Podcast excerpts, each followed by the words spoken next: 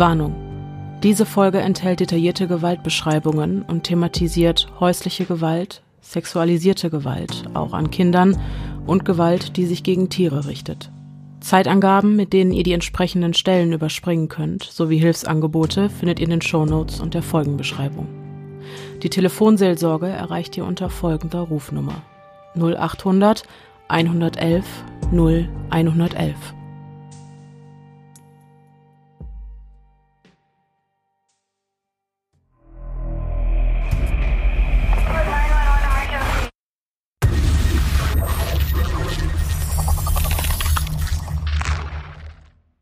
Hallo und herzlich willkommen zurück zu einer neuen Folge des Podcasts Stimme im Kopf. Mein Name ist Denise. Mein Name ist Pia. Und, und wir, wir, sind die Stimmen, die ihr gerade im Kopf habt. Endlich geht hier wieder alles seinen gewohnten Gang.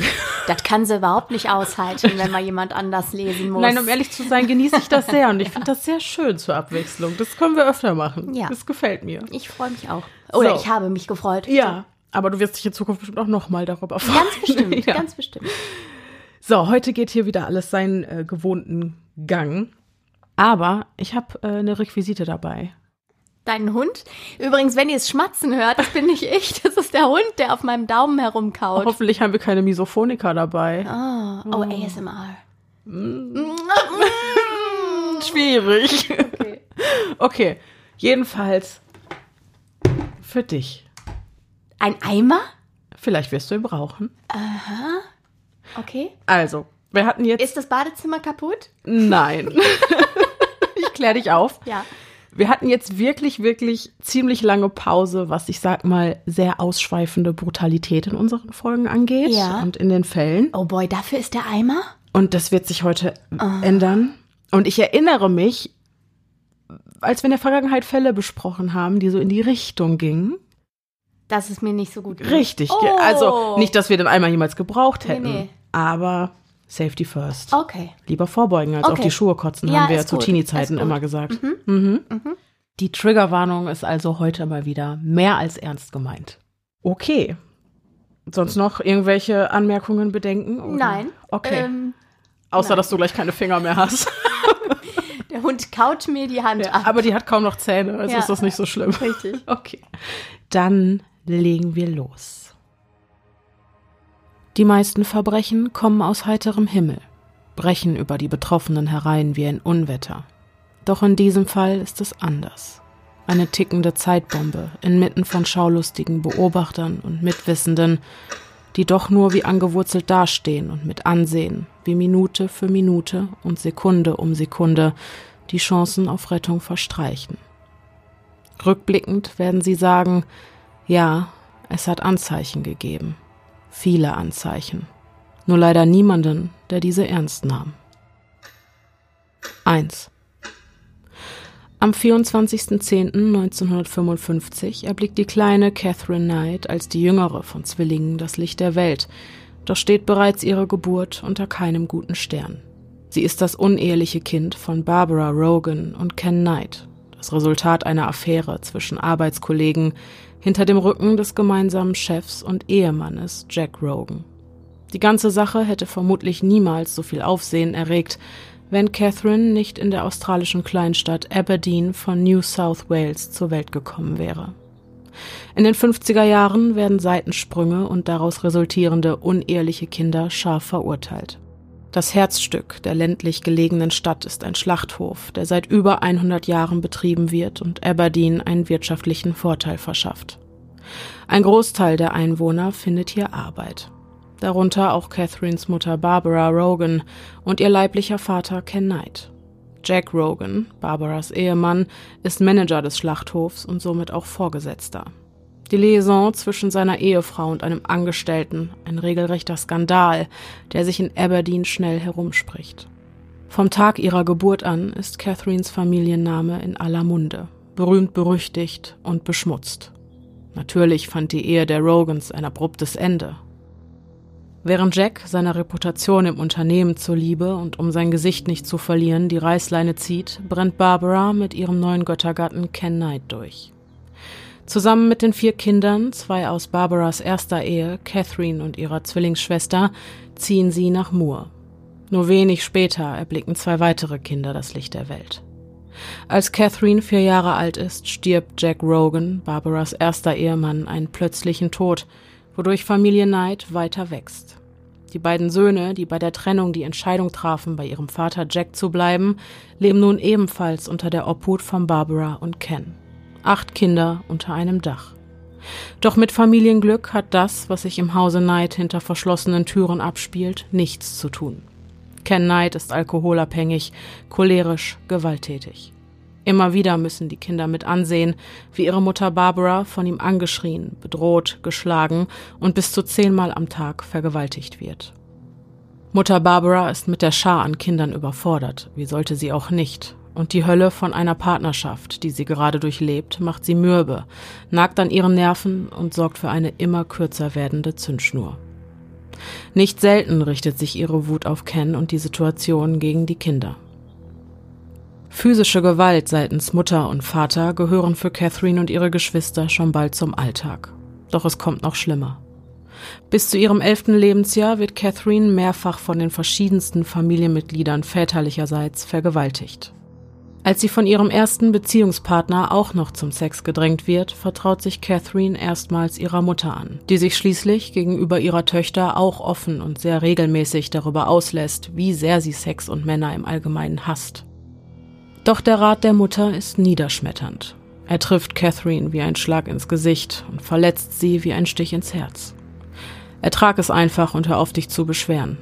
Das waren die Worte ihrer eigenen Mutter. Das Mädchen muss also früh und äußerst schmerzlich lernen, dass niemand kommen und sie retten würde. Dass sie auf sich allein gestellt ist, für sich einstehen und wenn es sein muss, auch kämpfen muss, wenn sie sich nicht ein Leben lang verstecken will. Doch ein kleines Kind kann sich nicht gegen einen Erwachsenen wehren. Das weiß auch Catherine. Aus diesem Grund bedient sie sich in stark überfordernden Situationen immer derselben Überlebensstrategie, wenn auch nicht bewusst. Immer dann, wenn ihr wieder einmal ein erwachsener Mann körperlich zu nahe kommt, Grenzen übertritt oder Papa und Mama ihr gegenüber die Hand, den Gürtel oder was auch immer erheben, ja dann löst sich ihr Geist vom Hier und Jetzt. Das, was sie wahrnimmt, fühlt oder denkt, steht nicht länger im Zusammenhang. Innere Regungen. Nichts weiter als Fragmente der Seele eines Kindes. Catherine dissoziiert, ohne es zu wissen und ohne diesen Begriff jemals gehört zu haben. Der dissoziative Zustand hilft ihr dabei, Situationen, in denen sie mit Todesangst und Kontrollverlust konfrontiert wird, zu überstehen. Doch das hat seinen Preis, für den Catherine ein Leben lang und eine weitere Person sogar mit dem Leben bezahlen wird. Indem das Mädchen in ihren prägendsten Jahren lernt, ihre Gefühle zu unterdrücken und abzuschotten, hat sie nicht die Möglichkeit, eine ausgeglichene, in sich stabile und ganzheitliche Gefühlswelt zu entwickeln. Emotionen wie Freude, Liebe und Empathie, die einen Menschen ausmachen, bleiben auf der Strecke. 2. Dass das massive Versagen ihrer Schutzbefohlenen vergorene Früchte tragen wird, zeigt sich bereits zu Schulzeiten des Mädchens. Die meiste Zeit ist Catherine gegenüber ihren Mitschülern eher zurückhaltend, schüchtern, eine umgängliche Schülerin vom Typ Einzelgänger. Doch es gibt Momente und Augenblicke, in denen sie ihr feuriges Temperament übermannt. Eines Tages beobachten Mitschüler, wie es zwischen Catherine und ihrer Zwillingsschwester nach Schulschluss zum Streit darüber kommt, wer mit dem Fahrrad nach Hause fahren darf und wer zu Fuß gehen muss. Mit einem Mal macht es den Anschein, als wäre in Catherines Kopf eine tickende Zeitbombe explodiert. Mit Fäusten schlägt sie auf ihre Schwester ein, zu der sie eigentlich als einziges aus ihrer Familie ein gutes Verhältnis hat. Auf der Highschool greift sie urplötzlich einen Klassenkameraden mit einer Schere an. Als ein Lehrer dazwischen geht, richtet sich Catherines Aggression gegen ihn. Catherine wehrt sich so vehement gegen sein Eingreifen, dass es bei dem Versuch des Lehrbeauftragten, das wild gewordene Mädchen zu entwaffnen, auf beiden Seiten zu leichten Verletzungen kommt. Konsequenzen gibt es nach dieser Auseinandersetzung keine, weder für die Schülerin noch für den Lehrer. Mit 15 verlässt Catherine die Schule, auch wenn sie zu diesem Zeitpunkt kaum lesen oder schreiben, geschweige denn sonstige Qualifikationen vorweisen kann. Ihre Hoffnung ist es, in die Fußstapfen ihrer Eltern und Großeltern treten zu können und eine Anstellung im Schlachthof von Aberdeen zu bekommen. Was für ein Großteil der Mitarbeiter ein notwendiges Übel ist, das Töten, Enthäuten und Verarbeiten von Tieren, ist für Catherine ein regelrechter Traumjob. Mit ihrem 16. Lebensjahr soll dieser Traum in Erfüllung gehen. Zu Beginn ihrer ersten Schicht überreicht man ihr als Begrüßungsgeschenk ein Set hochqualitativer Fleischermesser. Catherine ist entzückt. An einem Ort, an dem etwa 600 Tiere pro Tag geschlachtet, gehäutet, entweidet und entbeint werden, ist der Tod allgegenwärtig. Und genau das liebt Catherine an ihrem Job ganz besonders. Es dauert nicht lange, bis selbst ihren Arbeitskollegen und Kolleginnen auffällt, wie leidenschaftlich sie bei der Sache ist. Gelegentlich schneidet sie absichtlich durch die großen Arterien. Zu sehen, wie das Blut, ähnlich wie bei einem Springbrunnen, aus der Wunde spritzt, bereitet ihr einfach eine diebische Freude. Auch die Schreie der Tiere, bevor sie sterben, genießt sie, so wie die Angst in ihren Augen. Einfach alles rund um das Thema Tod fasziniert sie. Während für Catherine Grausamkeit immer mehr zur Normalität wird, sorgt ihr Verhalten am Arbeitsplatz beim Kollegium immer mehr für Entsetzen. Aber das ist erstaunlich okay für Catherine. Sie genießt es, die durch sie verursachte Angst in den Augen der Mitmenschen zu sehen, wenn sie wieder mal leichtsinnig mit ihren Messern herumhantiert. Denn das gibt ihr das Gefühl der Überlegenheit. 3. 1973 zieht ein neuer Kerl in die Stadt. David Kellett hatte zuvor bei der Eisenbahn gearbeitet, bis sein bester Freund bei einem Rangierunfall vor seinen Augen getötet wurde und er kurze Zeit später mit ansehen musste, wie ein einfahrender Zug einen Schulbus traf und sechs Kinder tötete. Er half dabei, die Verletzten zu retten und die Leichen zu bergen, doch hatte ihn dieser Vorfall verändert. Er begann zu trinken und verursachte unter Alkoholeinfluss mehrere Entgleisungen, weil er beim Rangieren eingeschlafen war.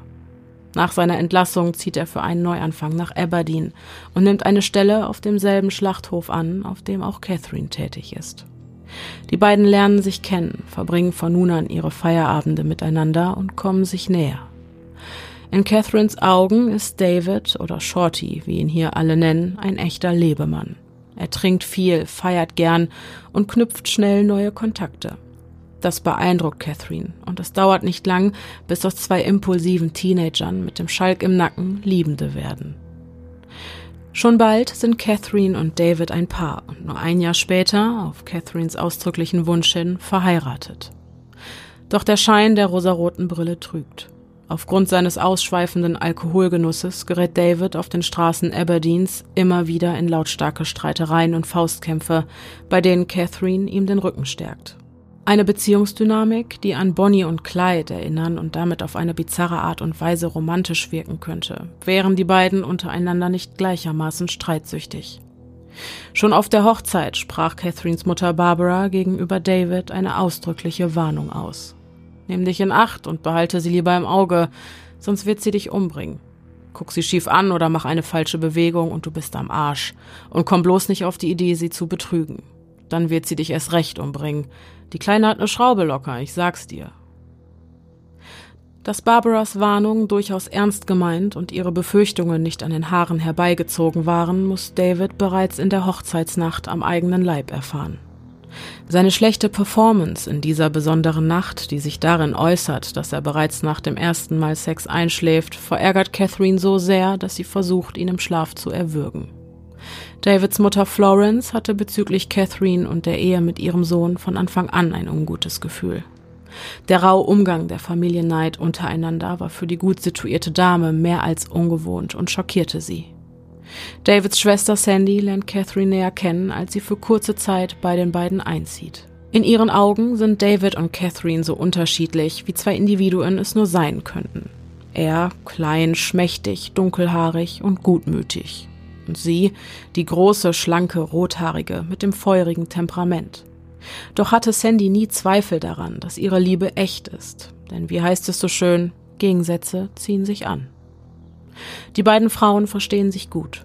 Catherine zeigt sich gastfreundlich, liebenswürdig und charmant. Doch gerade als Sandy die Menschenkenntnis ihrer Mutter in Frage stellen will, fallen ihr bei ihrer Schwägerin hin und wieder einige seltsame Wesenszüge auf, die ihr zu denken geben.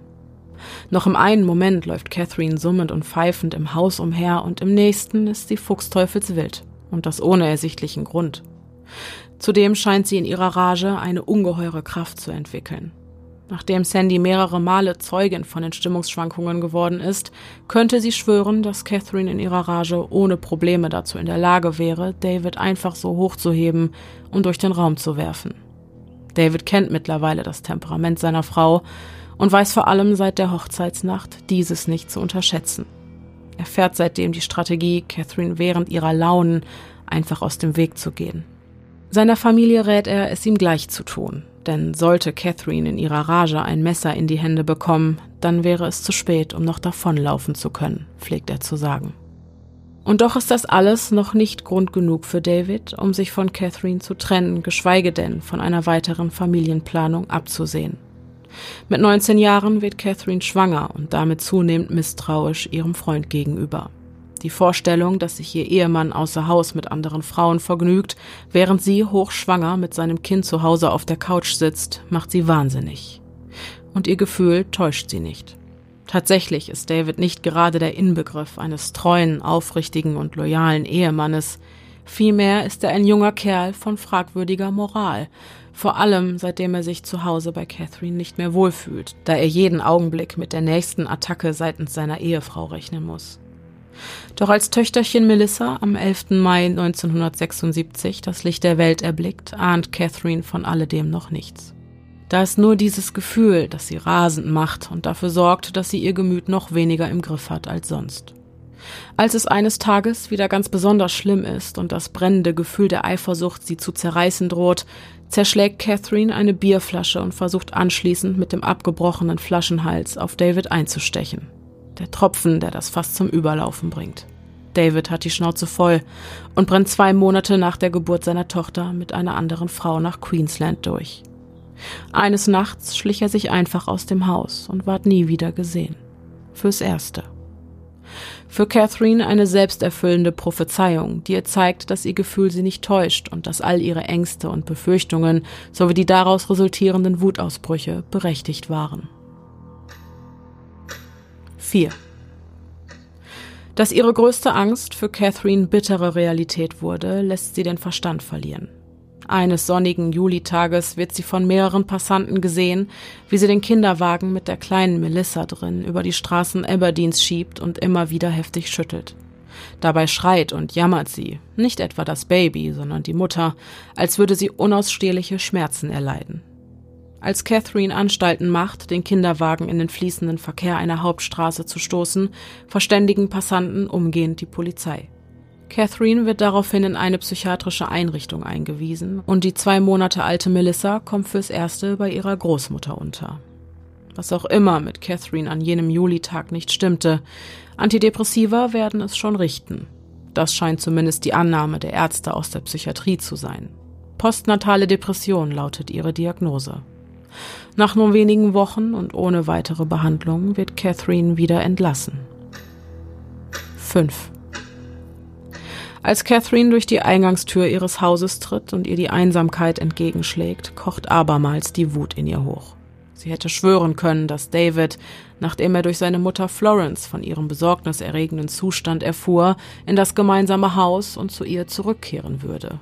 Doch wieder ist dieser Mann nichts weiter als eine einzige Enttäuschung. Und wieder richtet sich Catherines daraus resultierende Wut gegen das gemeinsame Kind. Dieses Mal legt sie die kleine Melissa direkt auf die Bahngleise und läuft einfach davon. Der Zug würde jeden Moment eintreffen. Während der einfahrende Zug Kurs auf das nichtsahnende Baby nimmt, rennt Catherine zu einem Haus am anderen Ende der Straße, entwendet aus dem Garten eine Axt und wirbelt diese über ihrem Kopf wild und unkontrolliert durch die Luft. Zum Glück wurde dieses bizarre Szenario von Lorna Driscoll, der Besitzerin eines kleinen Supermarkts an der Straßenecke, beobachtet. Während sie die Polizei verständigt, kann ein Passant namens Ted Abraham die kleine Melissa in letzter Sekunde vor dem einfahrenden Zug retten. Erneut wird Catherine festgenommen und von den Beamten in eine psychiatrische Einrichtung gebracht, doch wird sie noch am selben Tag auf ihre eigene Verantwortung und ihren ausdrücklichen Wunsch hin entlassen. 6. Catherines nächster Streich lässt nicht lange auf sich warten, und dieses Mal geht sie mit eiskalt kalkulierendem Kalkül vor. Am frühen Abend nach ihrer Entlassung klopft sie an die Tür eines Nachbarhauses. Die Nachbarin öffnet und blickt in Catherines verzweifelte Miene. Ihr Kind sei krank und sie bräuchte dringend jemanden, der sie ins Krankenhaus bringt. Die Frau von nebenan stimmt zu, verfrachtet ihre Kinder ins Auto, während Catherine zurück nach Hause geht, um Melissa fertig zu machen und sich anschließend abholen zu lassen. Doch am Hause Knight angekommen, ist Catherine nicht mehr dieselbe. Und das bekommt die Nachbarstochter, die Catherine gerade aus dem Haus klingen wollte, jetzt am eigenen Leib zu spüren. Anstatt wie verabredet mit Töchterchen Melissa in das Auto der Nachbarin zu steigen, zückt die wild gewordene Catherine ein Messer und jagt das Mädchen aus ihrem Haus. Das überrumpelte Mädchen flieht, will sich in ihrer Panik hinter dem Zitronenbaum im Garten verstecken, doch Catherine ist schneller. Das Mädchen wird durch die Klinge ihres Fleischermessers an der Wange verletzt. Catherine bedroht das Mädchen vor den Augen ihrer Mutter und fordert dazu auf, sie unverzüglich zum Haus von Florence Kelle zu bringen das Haus von der Mutter ihres Ex-Mannes. Um Davids Aufmerksamkeit zu bekommen, ist ihr jedes Mittel recht. Die Nachbarin zögert nicht und kommt der Forderung nach. Catherine Knight hat binnen Sekunden eine unschuldige Familie aus der Nachbarschaft als Geiseln genommen, und wieder mal war es die Verbreitung von Angst und Schrecken, die ihr dabei half, ihren Willen durchzusetzen. Die Strategie, die sie seit frühester Kindheit anwendet, um zu bekommen, was sie will, funktioniert zuverlässig. Immer wieder erstaunlich und fast ein wenig belustigend, wie leicht ihre Mitmenschen durch ein bisschen unberechenbare Impulsivität einzuschüchtern sind. Ein Husten reißt Catherine aus ihren Gedanken. Plötzlich beklagt sich der Sohn der Nachbarin über Atemnot. Das Asthma raubt ihm die Luft zum Atmen, die ganze Aufregung einfach zu viel für ihn. Catherine erklärt sich dazu bereit, an der nächsten Tankstelle Halt zu machen und den Jungen aus dem Wagen zu lassen. Dieser rennt daraufhin in die Tankstelle und bittet den Tankwart, die Polizei zu rufen. Als dieser nur wenig später vorfährt, wütet Catherine bereits auf dem Gelände. Mit einer großen Eisenstange bedroht sie den Tankwart mit dem Tod und wirft ihm wüste Beleidigungen an den Kopf. Es braucht zwei Polizisten, um sie schließlich zu entwaffnen und auf dem Boden zu fixieren. Auch dieser Ausbruch des Wahnsinns endet für Catherine in der Psychiatrie. Nach ihrer Einweisung erzählt sie dem Pflegepersonal, dass sie eigentlich vorhatte, den Tankwart zu töten. Das Motiv? Er habe Davids Auto repariert, welcher er bei seiner Flucht nutzte, als er sich eines Nachts mit einer anderen aus dem Staub machte. David, der sich mit seiner inzwischen schwangeren Freundin in Queensland niedergelassen hat, erfährt währenddessen von seiner Mutter Florence, was Catherine während seiner Abwesenheit getan hatte. Daraufhin trifft er einen Entschluss, der für Außenstehende wahrscheinlich nur schwer nachzuvollziehen ist. Er verlässt seine neue Liebe und kehrt zurück nach Aberdeen und zurück zu Catherine. Das scheint ihm die einzige Möglichkeit zu sein, um Schlimmeres zu verhindern. Gemeinsam mit seiner Mutter holt er seine Ehefrau aus der psychiatrischen Einrichtung in Morisset ab. Wieder mal hat Catherine Knight mittels ihrer Gräueltaten bekommen, was sie wollte. Die behandelnden Ärzte übergeben ihre Patientin guten Gewissens in die Obhut der Schwiegermutter Florence Kellett, die auch schon vor diesem Vorfall regelmäßig nach Catherine gesehen hatte. Am nächsten Morgen statten David, Florence und Catherine der Familie Knight einen Besuch ab, um Tochter Melissa abzuholen, die hier während Catherines Aufenthalt in der Psychiatrie untergekommen war. Wie bei allen vorherigen Besuchen bei Familie Knight hat Florence auch heute ein ungutes Gefühl. An den rauen Umgangston, der hier herrscht, wird sie sich wohl nie gewöhnen. Und ihr Gefühl täuscht sie nicht. Kaum ist ihr Wagen die Einfahrt hochgerollt, stürmt Catherines Mutter Barbara aus der Haustür und nähert sich zielstrebig und mit ernster Miene der Fahrertür. Vor Davids geöffnetem Fenster hält sie inne, von wo aus sie ihn mit wütendem Blick von oben bis unten taxiert. Die Anspannung der Situation ist für die zart beseitete Florence kaum auszuhalten. Auch David sitzt wie versteinert da, das Lenkrad mit beiden Händen fest umklammert. Für Catherine ist der nur wenig gastfreundliche Auftritt ihrer Mutter Grund genug für eine weitere Szene. Wutentbrannt stürmt sie aus dem Wagen und auf ihre Mutter zu. Dann holt sie aus und schlägt ihr mit der Faust mitten ins Gesicht. Auch an Mr. Knight, Catherines Vater, ist der Tumult in seiner Auffahrt nicht vorbeigegangen. Während er schreiend aus dem Haus kommt, liegt Barbara bewusstlos am Boden und seine Tochter reibt sich die vom Schlag schmerzenden und blutverschmierten Fingerknöchel. Ein Szenario, das sich an Absurdität wohl kaum übertreffen lässt. Und doch steht David hinter seiner Entscheidung und bleibt bei seinem Entschluss, mit Catherine einen Neustart zu wagen. Gemeinsam mit ihrer Tochter ziehen sie im Spätsommer 1976 nach Woodridge, Queensland. Hier bekommt David eine Anstellung als Lkw-Fahrer und Catherine findet Arbeit in einem Schlachthaus in der Nähe von Brisbane. Tatsächlich sieht es in der ersten Zeit ganz danach aus, als bestünde für die dreiköpfige Familie doch noch Hoffnung. Catherine und David nähern sich wieder an, und das große Glück über ihre Wiedervereinigung scheint das Gemüt der 20-Jährigen milde zu stimmen. Zumindest bis jetzt. Im Oktober veranstaltet David anlässlich Catherines 21. Geburtstags eine Überraschungsparty. Catherine ist überwältigt von dieser Geste. Noch nie hatte David ihr das Gefühl gegeben, eine, nein, seine Prinzessin zu sein.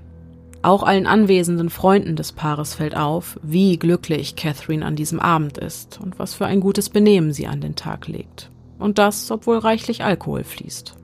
Ist das Familienglück nach allem, was das Paar in jungen Jahren durchgemacht hat, jetzt also perfekt? Wohl kaum. Denn was Freunde und Familie nicht ahnen können, ist, dass Catherines Liebe zu ihren Fleischermessern mittlerweile zu einer regelrechten Obsession geworden ist. Die geschärften Klingen sind ihr ganzer Stolz und ihr ständiger Begleiter. Sie nimmt sie überall mit hin, und wenn sie abends zu Bett geht, hängt sie sie über das Ehebett. Nur für den Fall, dass sie sie mal brauchen könnte. Man könnte meinen, sie liebt diese Messer mehr als David und mehr als ihre Tochter. Denn auch mit ihrer Mutterrolle scheint Catherine abermals überfordert zu sein. Eines Abends wird Schwägerin Sandy im Haus ihres Bruders auf fürchterliches Babygeschrei aufmerksam. Sie wundert sich, warum Melissa so sehr weint und beschließt dem Lärm nachzugehen. Das Kinderweinen führt sie direkt zum Badezimmer. Durch den Türspalt kann sie erkennen, wie Catherine ihr Eigenfleisch und Blut unter dampfend heißes Wasser hält. Die aufgebrachte Sandy erzählt David von ihrer Beobachtung, doch er entgegnet nur Versprich mir, dass du sie heute Abend nicht mehr darauf ansprichst, okay? Sie wird dich im Schlaf umbringen und mich gleich mit dazu. Sandy ist entsetzt, doch erkennt sie die Angst und die Ernsthaftigkeit in den Augen ihres Bruders, der sie eindringlich ansieht so sehr es sie auch schmerzt, die Misshandlung eines wehrlosen Kleinkindes stillschweigend zu ertragen, sie schweigt. Denn auch Sandy weiß inzwischen um Catherines zweites Gesicht. Drei Jahre später, 1979, steht die Ehe der Callets erneut auf der Kippe, denn David hatte Catherine mit einem anderen Mann in Flagranti erwischt. Doch auf ihr eindringliches Flehen hin gibt David ihr noch eine weitere Chance. Für den Neuanfang nach dem Neuanfang zieht die Familie nach Landsborough, Queensland, und um das zerrüttete Familienglück zu kitten, überzeugt Catherine ihren Ehemann, ein weiteres Kind zu bekommen. Am 6. März 1983 erblickt Natasha Marie das Licht der Welt, doch um die Ehe zwischen Catherine und David ist es dennoch schlecht bestellt. Mit den Jahren wurde Catherines Zündschnur immer kürzer, die Intensität ihrer Ausbrüche stärker und die Abstände zwischen ihnen geringer. Mittlerweile hat David regelrecht Angst vor seiner Frau, und das aus gutem Grund. Ihre Impulsivität trifft ihn immer dann, wenn er es am wenigsten erwartet. So auch an jenem Abend, der David fast das Leben kostete. 7. Alles hatte mit einem gewöhnlichen Dartspiel in einer Kneipe angefangen. David schaffte es in die finale Runde, und obwohl es bereits spät war, verdrängte er den Gedanken an seine Frau, die zu Hause auf dem Sofa auf ihn wartete. Doch Catherine hasst es, wenn David zu spät nach Hause kommt. Und diesen Zorn wird er am eigenen Leib zu spüren bekommen, sobald er durch diese Haustür tritt. David gewinnt das Dartturnier. Doch wie heißt es so schön, Glück im Spiel, Pech in der Liebe. Als er das gemeinsame Haus betritt, begrüßt Catherine ihn nicht wie sonst mit einer Umarmung. Nein, mit einer Bratpfanne bewaffnet lauert sie neben der Eingangstür. Und in dem Augenblick, in dem David im Flur inne und nach ihr Ausschau hält, holt sie aus und schlägt ihm das metallene Küchenutensil mit voller Wucht auf den Hinterkopf. Ein stechender Schmerz durchfährt Davids Schädel, in seinen Ohren klingelt es, ihm wird schwummrig. Und doch schafft er es, sich mit letzter Kraft zu den Nachbarn zu schleppen, wo er schließlich zusammenbricht.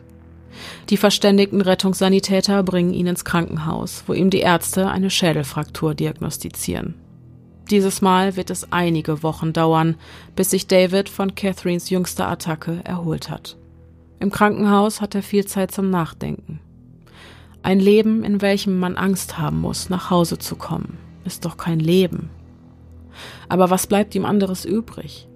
Wenn er Catherine verlässt, wendet sich ihre Aggression gegen andere unschuldige Menschen und im schlimmsten Fall noch gegen seine eigenen Töchter. Und doch trifft David während seines Krankenhausaufenthaltes einen Entschluss. Unmittelbar nach seiner Entlassung führt sein Weg ihn zur Polizei, wo er Anzeige gegen Catherine wegen Körperverletzung erstattet.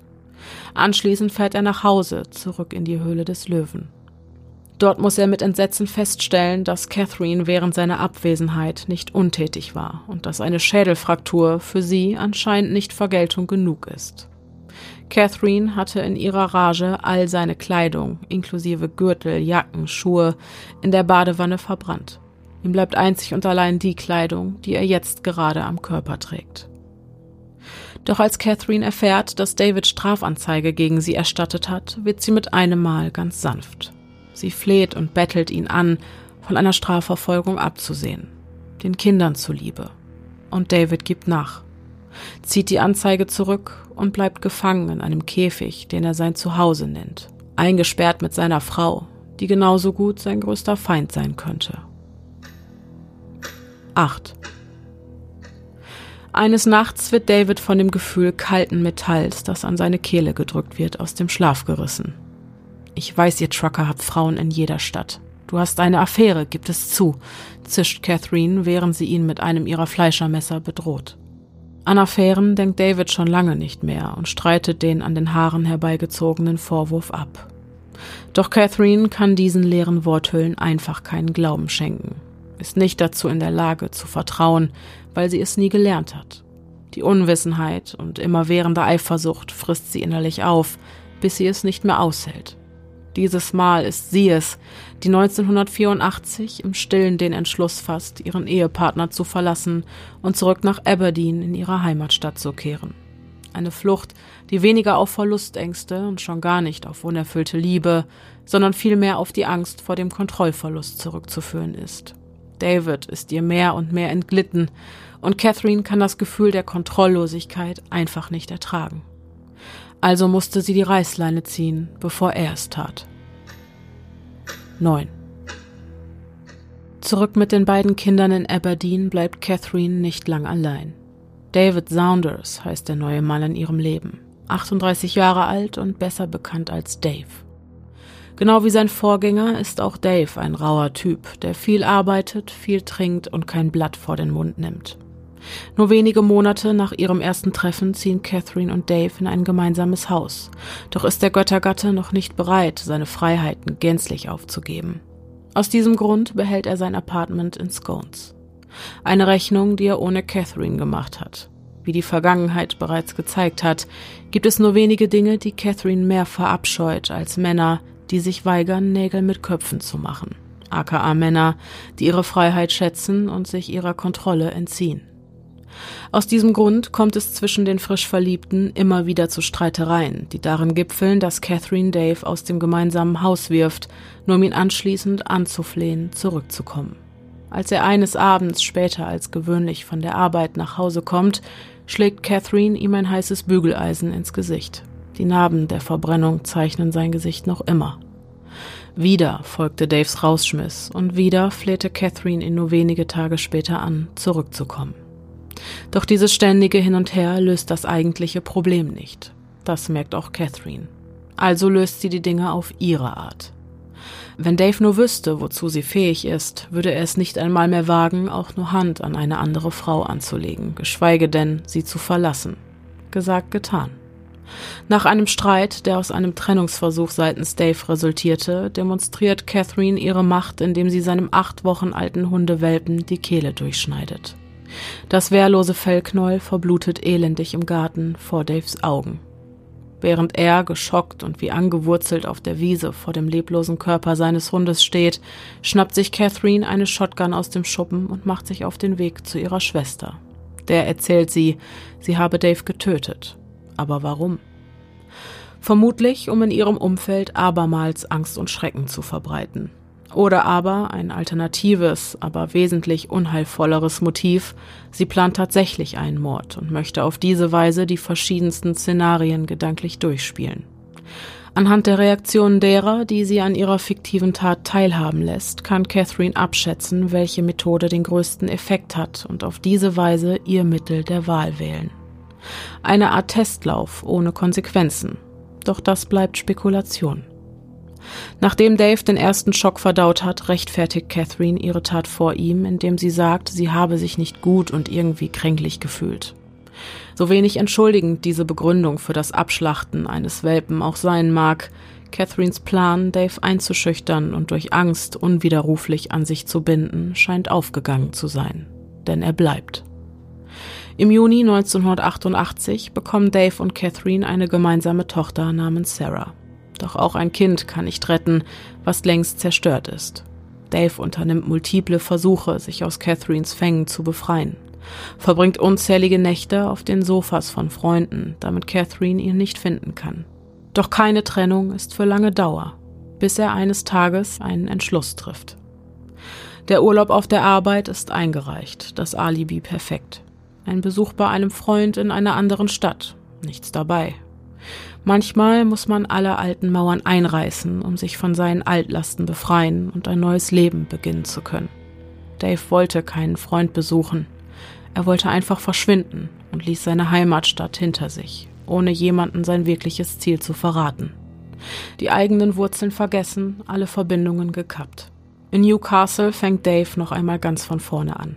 Ein ganz neues Leben.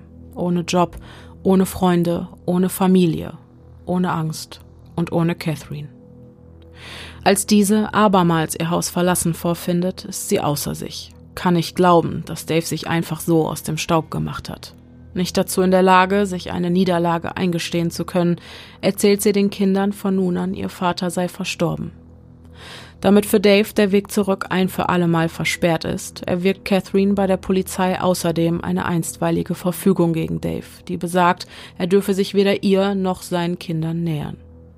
Als Begründung gibt die jetzt alleinerziehende Mutter bei der Behörde Daves angebliche Gewalttätigkeit an. Auf der Suche nach ihrem nächsten Opfer stolpert Catherine schließlich über John Chillingworth, ein ehemaliger Arbeitskollege. 1990 werden die beiden ein Paar und die Beziehung verläuft nach den gewohnten Mustern. Nur elf Monate nach ihrem ersten Treffen ist Catherine schwanger und bringt im März 1991 ihren ersten Sohn Eric zur Welt. Doch auch diese Beziehung ist nicht für die Ewigkeit. Nur zwei Jahre später gehen die beiden Ex-Liebenden wieder getrennte Wege. Dieses Mal war es Catherine, die den Schlussstrich zieht, denn sie hat schon seit einiger Zeit etwas Neues in Aussicht. John Price ist ebenfalls 38 Jahre alt, geschiedener Ehemann und Vater von drei Kindern. Auch er trinkt gelegentlich mal einen über den Durst, doch darüber sieht Catherine in Anbetracht seiner guten Manieren gerne hinweg.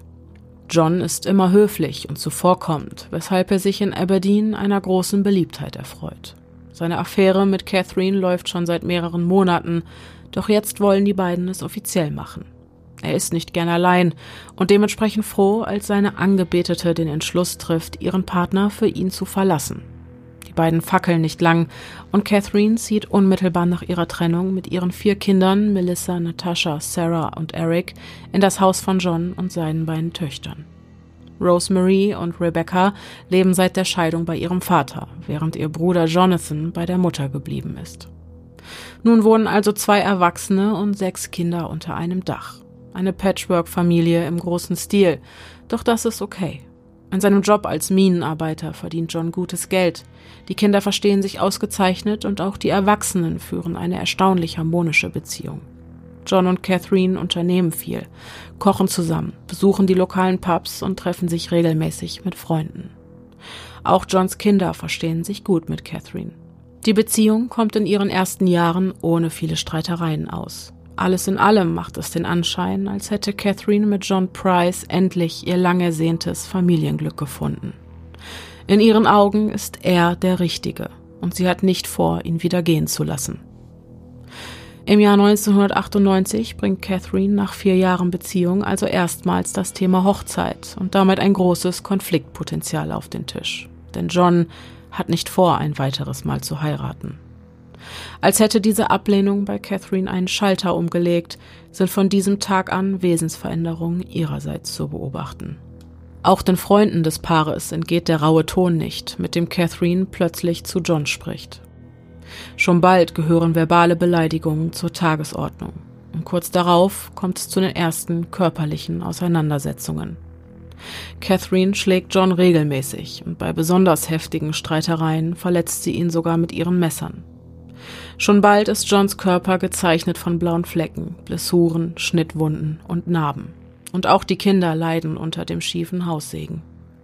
Eines Abends wird Johns Tochter Rebecca von Catherine zu einem ernsten Gespräch in die Küche zitiert.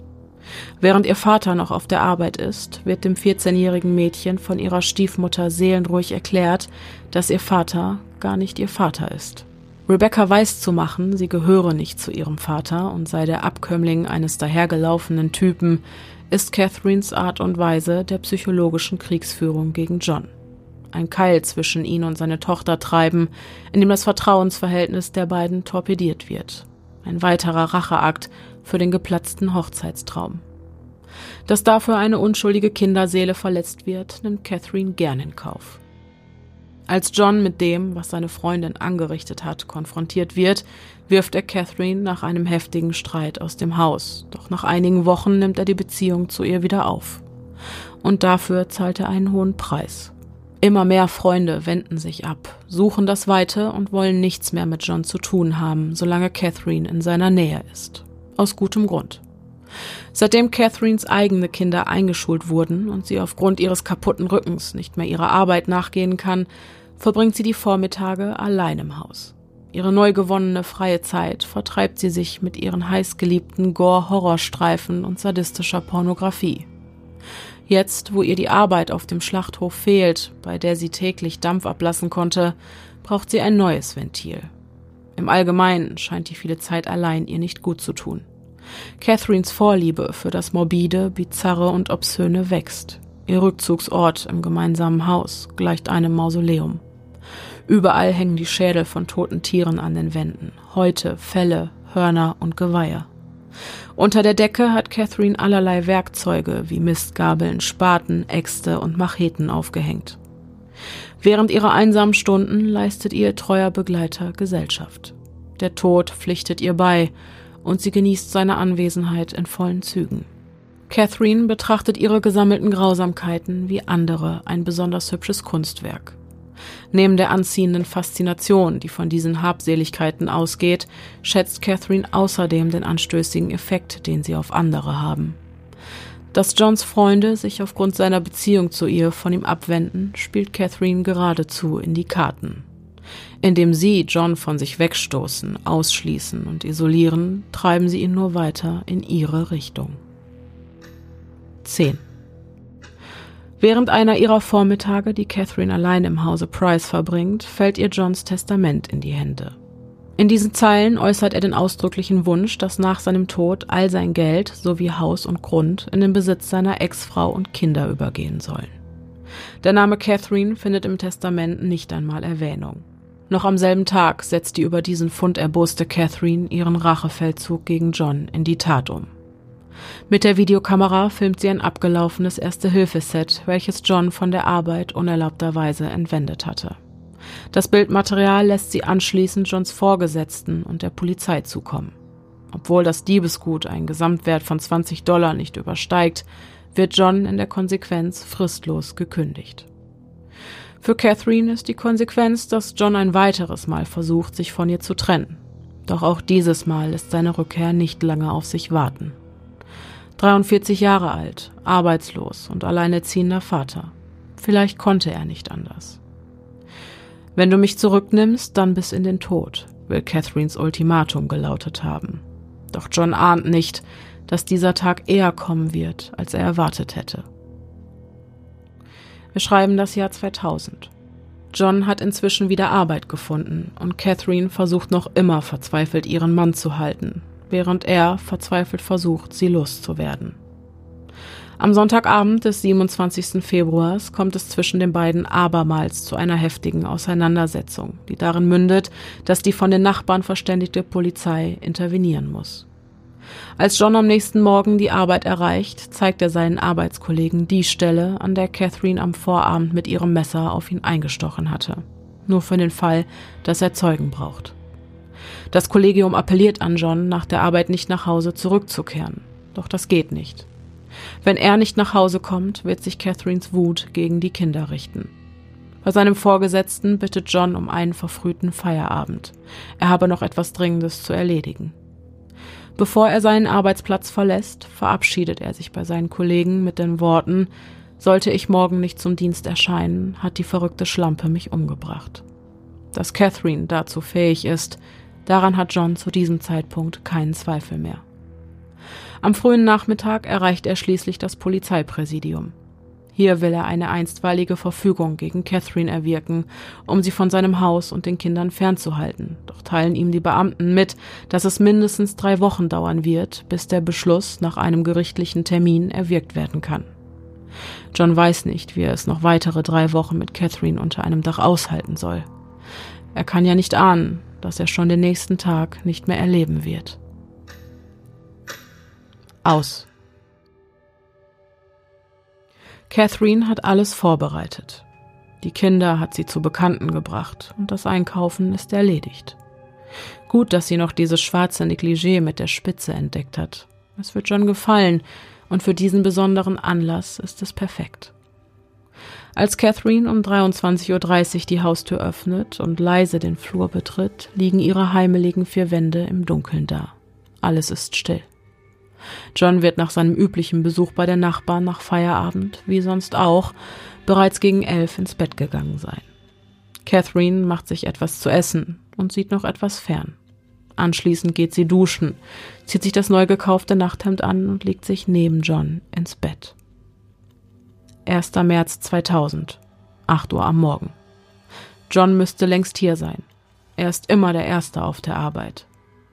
Als er auch telefonisch nicht zu erreichen ist, fallen den Kollegen seine gestrigen und letzten Worte wieder ein. Sollte ich morgen nicht zum Dienst erscheinen, hat die verrückte Schlampe mich umgebracht. Um auf Nummer sicher zu gehen, machen sich zwei von Johns Arbeitskollegen auf den Weg zu seinem Haus. Dort angekommen, klopfen sie immer wieder energisch an die Tür, doch niemand öffnet. Von Catherine, John und den Kindern fehlt jede Spur. Da bemerkt einer der Männer plötzlich das Blut, welches sich in kleinen Rinnsalen seinen Weg über das Holz der Eingangstür bahnt. Es macht den Anschein, als wären Johns Befürchtungen vom Vortag alles andere als leere Worthüllen gewesen. Die Polizei wird umgehend verständigt und erreicht um Punkt 9 Uhr das Haus an der 84th St. Andrew Street, vor dem sich inzwischen eine Traube besorgter Nachbarn versammelt hat. Denn dass John tagtäglich Opfer häuslicher Gewalt wurde, ist in der Kleinstadt schon lange kein Geheimnis mehr.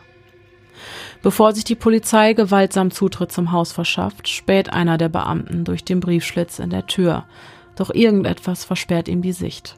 Ein Mantel oder eine Decke oder sowas. Dass hier irgendetwas nicht stimmt, ist offensichtlich.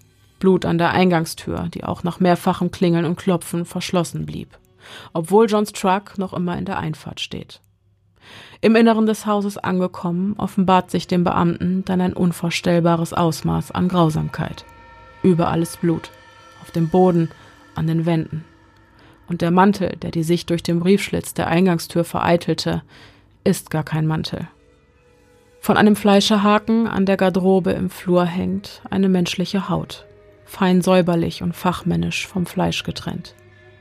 Der Blick nach unten gibt die Sicht auf einen gehäuteten, kopflosen männlichen Torso frei, der in einer großen Blutlache liegt. Die entsetzten Polizisten bahnen sich weiter ihren Weg durch das Einfamilienhaus, das nunmehr einem Horrorkabinett gleicht. In der Küche angekommen, stehen sie vor einem festlich geschmückten Esstisch mit zwei Gedecken und Tellern, auf denen jeweils ein Stück Fleisch an einer Gemüsebeilage serviert wird. Neben den Gedecken zwei Namensschilder, auf denen in kalligraphischer Schrift die Namen Jonathan und Rebecca geschrieben stehen. Bob Wells, der leitende Ermittler an Böses. Zielstrebig geht er auf den Herd zu, in dessen Ofen sich ein großer Braten, vermutlich aus menschlichem Muskelfleisch, befindet und auf dessen Herdplatte ein großer Kochtopf steht. Das Metall ist noch warm. Als er den Deckel von diesem herunternimmt, blickt er in die leeren Augen von John Price. Der Tote starrt mit einem Ausdruck voller Entsetzen zurück. Bob Wells schnürt dieser Anblick die Luft ab. Auch nach all den Jahren im Dienst und bei all seiner Berufserfahrung hätte er sich niemals erträumen lassen, dass ein Mensch zu so etwas fähig ist. Eine Frau tötet, nein, schlachtet ihren Lebensgefährten, nachdem sie ihn jahrelang tyrannisiert hat und setzt ihn dann seinen eigenen Kindern an einer Gemüsebeilage zum Essen vor. Anbei finden sie eine handschriftliche Nachricht. Wenn ich euren Vater nicht haben kann, dann soll ihn niemand haben. Und daraus ergibt sich ein Motiv. Auffällig ist, dass auf allen sich im Haus befindlichen Familienfotos die Gesichter von John, seinem Sohn Jonathan und seiner Tochter Rebecca herausgeschnitten wurden. Nur Johns Tochter Rosemary, für die sich auf dem Esstisch auch kein Gedeck befindet, bildet die Ausnahme. Bob Wells fragt sich nach dem Warum, doch ist jetzt nicht die Zeit, dieser Frage nachzugehen, denn offen bleibt noch immer die nach der vermeintlichen Täterin. Die zahlreichen Blutspuren auf Wänden und Bodenbelägen führen die Ermittler in das obere Stockwerk. Hier hören sie vom Flur aus ein leises Schnarchen, das sie auf direktem Wege ins Schlafzimmer führt. Hier liegt Catherine Knight, die sich in einem nahezu komatösen Schlaf zu befinden scheint, neben einer leeren Pillendose auf dem Ehebett. Nachdem mehrere Versuche, sie zu wecken, scheiterten, tragen die Polizisten ihren regungslosen Körper raus in den Garten und übergeben Catherine kurze Zeit später in die Hände der eintreffenden Rettungssanitäter. In der Zwischenzeit hat die Spurensicherung das Haus an der 84th St. Andrew Street erreicht und wie so oft, wenn man einen Tatort betritt, ist es, als würden die Geister der Vergangenheit die Ermittler mit auf eine Reise durch die Zeit nehmen. Eine Zeitreise, zurück in die Tatnacht. Mit einem Mal wird man zum unsichtbaren Beobachter und kann mit ansehen, wie Menschen zu Monstern, einst glückliche Familien zerstört und Leben in schicksalshaften Nächten genommen werden. An einem so plakativen Tatort wie diesem werden die Erinnerungen an das, was war, umso lebendiger. Rückblick. Es ist der Abend des 29. Februars 2000. John hat seinen Feierabend wie so oft bei den Nachbarn verbracht, bis er um 23 Uhr nach Hause und zu Bett geht. Catherine erreicht, nachdem sie einige Erledigungen gemacht hat, gegen 23.30 Uhr das gemeinsame Haus, geht duschen, macht sich etwas zu essen, sieht fern und legt sich dann zu John ins Bett. Es kommt zum Sex. Wann und warum genau Catherine Knight in dieser Nacht abermals die Sicherungen durchgebrannt sind, ist ungewiss. Jedenfalls kommt der Zeitpunkt, an dem für sie an Schlaf nicht mehr zu denken ist. Leise öffnet sie die Nachttischschublade und entwendet ihr eines ihrer liebsten Fleischermesser. Mit diesem sticht sie 37 Mal auf Johns Brust ein. Dieser wird von einem stechenden Schmerz aus dem Schlaf gerissen, gerät in Panik und tastet an der Wand nach dem Lichtschalter. Das verraten seine blutigen Fingerabdrücke an der Wand und auf eben diesem Schalter. Irgendwie gelingt es ihm, sich aus Catherines Fängen zu befreien. Die Blutspuren führen den Flur entlang und dann die Treppe herunter. Diese muss sich John mit allerletzter Kraft heruntergeschleppt haben, denn das Blut an den Wänden befindet sich am unteren Treppenabsatz nur noch auf Kniehöhe. John schaffte es sogar bis zur Tür, denn auch hier sind seine blutigen Fingerabdrücke zu finden. Aber Catherine muss ihn hier, noch bevor er fliehen konnte, ein weiteres Mal übermannt haben. Eine blutige Schleifspur am Boden führt zurück zu einer riesigen Blutlache im Flur. Hier muss John nach einem bitterlichen Todeskampf elendig verblutet sein.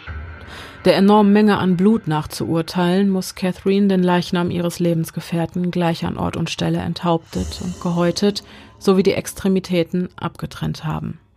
Ihre Trophäen der Grausamkeit verteilte sie anschließend im Haus. Die Haut an einem Fleischerhaken im Flur einen Unterarm kunstvoll in der Küche über eine Glasflasche gelegt. Der Kopf wird in einem Topf auf dem Herd bei etwa 40 bis 50 Grad gegart und das Muskelfleisch aus dem Rücken kommt in den Ofen. Während die fleischlichen Überreste ihres Lebensgefährten in der Küche vor sich hin köcheln, deckt Catherine den Tisch, bastelt Namensschildchen und bearbeitet alle sich im Haus befindlichen Familienfotos, indem sie die Gesichter von John und seinen Kindern Rebecca und Jonathan herausschneidet. Nachdem Fleisch, Gemüse und Soße auf Tellern hübsch angerichtet wurden, schluckt Catherine für ihren krönenden Abschluss eine Überdosis ihrer Beruhigungstabletten und legt sich in das mit Johns Blut durchtränkte Ehebett. Ihrer Nachwelt hinterlässt sie eine kryptische, handschriftliche Notiz. Zeit, es Jonathan heimzuzahlen. Das ist dafür, dass du meine Tochter vergewaltigt hast. Dein Fleisch für Rebecca und Jonathan. Wenn ich ihn nicht haben kann, soll ihn auch sonst niemand haben. Was genau es mit diesen Zeilen auf sich hat, bleibt ein Rätsel, denn bei ihrer Befragung im Krankenhaus und auch noch vor Gericht behauptet Catherine, sie habe keinerlei Erinnerung an die Tatnacht. Vermutlich stellt die Behauptung, dass Johns Sohn ihre Tochter vergewaltigte, einen kläglichen Versuch dar, die Tat wie das Resultat einer Familientragödie aussehen zu lassen. Tatsächlich kann der Vorfall einer Vergewaltigung von den Kindern im Rahmen einer späteren Befragung aber nicht bestätigt werden. Die Nachricht von dem grausamen Mord in der 84th St. Andrew Street verbreitet sich in ganz Australien wie ein Lauffeuer. Johns Tochter Rebecca muss die verstörenden Details darüber, wie ihr Vater ums Leben kam, ausgerechnet in der Zeitung lesen. Nachdem ihre leibliche Mutter ihr den Wahrheitsgehalt dieser schockierenden Meldungen bestätigte, kann sie nichts weiter tun, als stundenlang auf ihrem Bett zu liegen und mit aufgerissenen Augen an die Decke zu starren. Sie kann einfach nicht glauben, was Catherine getan hat. Und doch weiß sie ganz genau, dass auch ihr Vater wusste, dass dieser Tag kommen würde. Während Rebecca so da auf ihrem Bett liegt, erreicht Catherines ehemalige Schwägerin Sandy die Meldung über einen grausamen Mord in Aberdeen über das Radio. Sie hätte gar nicht weiter zuhören müssen. Er war sofort klar, dass es sich bei der Täterin zweifellos um Catherine Knight, der Ex-Frau ihres Bruders David Kellett, gehandelt haben muss. Sie wusste es einfach, schon damals. Wenn es nicht ihr Bruder war, dem Catherine Knight und ihr Temperament zum Verhängnis wurde, dann wird es eines Tages ein anderer sein. Und dieser Tag war nun gekommen. Für Sandy ist dieses Verbrechen das Resultat einer Catherine, die durch das immense Ausmaß an Grausamkeit aller Welt ihre ultimative Macht demonstrieren will. Kommt her und seht, wozu ich fähig bin. Als David Kellett selbst von der Tat seiner Ex-Frau erfährt, kann er nicht anders, als immer wieder die Worte Ich kann einfach nicht glauben, dass ich es nicht bin, zu wiederholen eine Schicksalswendung, von der er nicht weiß, ob er ihr mit Dankbarkeit oder Bedauern begegnen soll. Am 15. Oktober 2001 wird Catherine Knight wegen Mordes der Prozess gemacht. Zuvor bot die Täterin an, sich wegen Totschlags schuldig zu bekennen, doch wurde dieser Antrag vom Gericht rigoros abgelehnt. Aber Catherine wäre nicht Catherine, wenn sie nicht noch ein Ass im Ärmel hätte. Während der Gerichtsverhandlung ist ihr keine eindeutige Aussage zu entlocken. Stattdessen fängt sie immer wieder an, unkontrolliert zu schreien und schaukelt auf ihrem Stuhl vor und zurück, nur um sich im nächsten Augenblick wieder vollkommen emotionslos und kalt zu zeigen. Ihr Anwalt reagiert auf das Schauspiel, indem er auf die Unzurechnungsfähigkeit seiner Mandantin plädiert. Doch das psychiatrische Gutachten belegt, dass Catherine Knight in der Tatnacht geplant und berechnend vorging und demnach im vollen Besitz ihrer geistigen Kräfte war. So brachte sie die Kinder vor dem Mord an John Price zu Bekannten, drehte dort eine Art Abschiedsvideo, in welchem sie ihre Kinder noch ein letztes Mal in die Arme schloss und Wortphrasen von sich gibt, die als Testament zu deuten sind. Auch die Aussage von Catherines Bruder trägt maßgeblich dazu bei, ihr Theater vor Gericht als Schauspiel zu entlarven. Denn seine Schwester habe einst zu ihm gesagt, sie werde John töten und damit davonkommen, indem sie alle Welt glauben lasse, sie sei verrückt. Am dritten Verhandlungstag gesteht Catherine dann schließlich ihre Schuld und wird am 9. November 2001 im Alter von 46 Jahren zu einer lebenslangen Freiheitsstrafe ohne Möglichkeit auf vorzeitige Entlassung verurteilt. Und damit schreibt sie Geschichte. Catherine Knight ist die erste Frau in Australiens Verbrechensgeschichte, die für ihre Taten eine lebenslange Freiheitsstrafe ohne Bewährung erhält. Der Vorsitzende Richter begründet seine Entscheidung mit den Worten das Ausmaß an Grausamkeit und Miss Knights mangelnde Reue macht eine so schwere Strafe erforderlich. Heute, 21 Jahre später, ist Catherine Knight 67 Jahre alt und sitzt noch immer in Haft. Doch was war es, das sie zu einer kaltblütigen und skrupellosen Mörderin machte? Das Gehen des Bösen?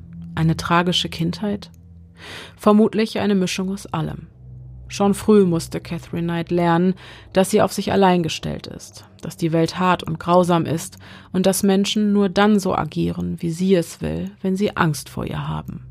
Zudem war sie aufgrund der traumatischen Erfahrungen aus ihrer Kindheit dazu gezwungen, sich von ihren Emotionen abzuschotten. Anders hätte sie den Albtraum, der sich ihre Kindheit nannte, vermutlich nicht überlebt. In der Konsequenz hat Catherine Knight neben ihrer bizarren Vorlieben eine emotional äußerst instabile Persönlichkeit entwickelt, bei der Regungen der Empathie sowie Nächstenliebe und Mitleid auf der Strecke blieben. Expertinnen diagnostizieren ihr daher eine Persönlichkeitsstörung vom Typ Borderline sowie eine antisoziale Persönlichkeitsstörung. Manche reden aufgrund ihrer mangelnden Reue sogar von Psychopathie. Doch was es auch immer gewesen sein mag, das Catherine Knight schlussendlich zum Äußersten trieb, es gab Vorboten über einen langen Zeitraum hinweg. Immer und immer wieder. Mehrere Männer wurden Opfer massiver häuslicher Gewalt. Johns Tod war mehr als vorhersehbar. Tagelang suchte er nach Hilfe bei Nachbarn und der Polizei. Auch Zeugen gab es viele. Nur Menschen an den richtigen Stellen und mit einem offenen Ohr, die das Anliegen der Männer in Not ernst nahmen. Davon gab es zu wenige.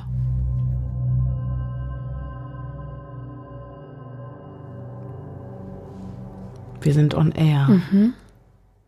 Okay, wow. Ich bin ein bisschen sprachlos, weil es mir sehr schwell, schwellt. es schwellt mir sehr. Es schwellt mir sehr schwer.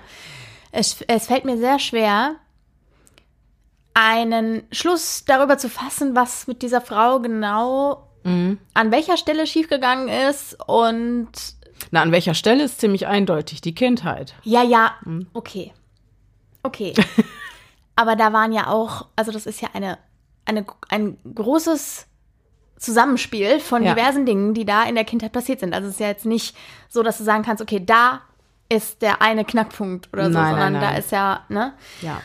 Im und Zentrum auch, steht halt eben, dass sie ihr, ihr, ihre, ihre Emotionswelt, dass die einfach sich gar nicht richtig entwickeln konnte. Genau. Und dass sie auch gar nicht in der Lage war, die dann zu regulieren. Richtig. Auf vernünftige ja. Art Absolut und Weise keine so, ne? Impulskontrolle, genau. Emotionsregulation, genau. nichts. Genau. Ja. Was ich richtig krass fand, werde ich nie vergessen, die Tatsache, dass quasi die Schwägerin, die ehemalige, mhm. gesagt hat, das war die, wie war die Formulierung? Das war Catherine, die ihre komplette Kraft ausgeschöpft hat ja. oder so, ne? Irgendwie ja. so hat sie das. Ja, die, all, die, die ihre Macht ja, genau. demonstrieren wollte. Ja, genau, oder mhm. so. Ja, ja, ja genau. Mhm. Die ihre Macht äh, demonstrieren wollte. Dieses mit Angst, mit der Angst der Leute spielen, das hat sie ja von Anfang an gemacht, auch im Job. Sie mochte das, ja, das das Gefühl, in anderen Leuten Angst hervorzurufen, mhm. hat ihr das Gefühl von Macht und Überlegenheit mhm. gegeben. Mhm. Und das ist natürlich äh, Angst schüren. Da bedienen sich ja auch in der Politik immer wieder Leute dran. Ist halt ein gutes Mittel, um Leute dazu zu bringen, äh, Dinge zu tun, die man will. Ja, genau. Ja.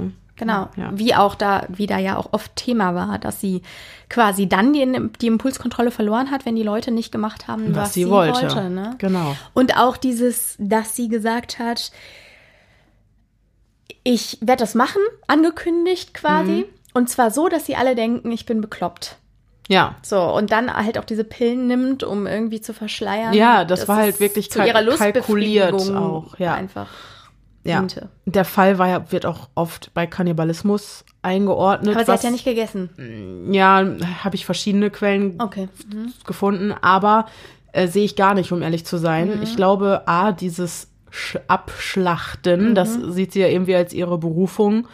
Und zum anderen, glaube ich, ist das eine Person, die sich überlegt, okay, wie, was ist am entsetzlichsten? Hm. Was ist am schockierendsten? Was kann ich tun, was für am meisten Aufschrei sorgt ja, ja, und genau. äh, meine Macht, meine Grausamkeit demonstriert?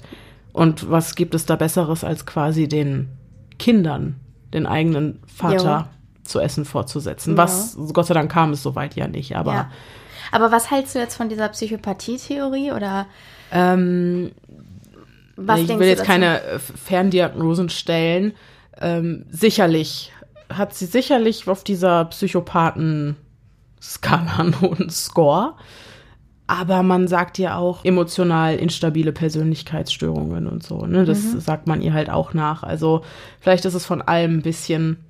Also das ähm, ich glaube aber ist ja auf jeden Fall da gewesen. Ne? Auf jeden Fall, auf aber jeden eben Fall. auf der anderen Seite Nur auch das, ich mich, der Impulskontrollverlust. Ja, eben. Da sehe ich dann, man sagt doch immer, äh, Soziopathen sind unkontrollierte Psychopathen oder andersrum.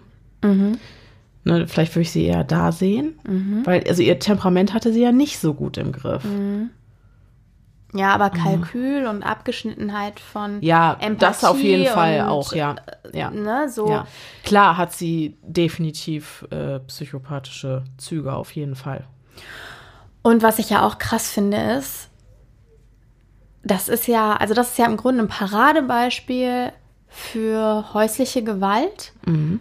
Äh, Im mal umgekehrten Fall, als es sonst in den Medien breitgetreten wird, Richtig. nämlich dass Männer da Opfer systematischer häuslicher Gewalt geworden sind und Ja. tatsächlich auch sich gar nicht befreien konnten. Ne? Ja, und, und auch noch was für eine Gewalt. Also das ist ja eine Form der häuslichen Gewalt, die der Gewalt, die Männer gegenüber Frauen ausüben, in absolut nichts nachsteht, sag ich mal. Naja, im Gegenteil. Also es Ja. ist natürlich, es ist einfach ein ganz extremer Fall von Ja. häuslicher Gewalt. Jetzt mal egal, welches Geschlecht da wem Mhm. was angetan hat. Aber ich fand es schon krass zu sehen irgendwie, dass in dem Fall sie tatsächlich geschafft hat, so, also auch so mit der, mit der Angst zu spielen und Mhm. auch mit ihrem Sadismus so zu manipulieren, dass die Männer es gar nicht geschafft haben, halt der, der erste, der Dave, Ja.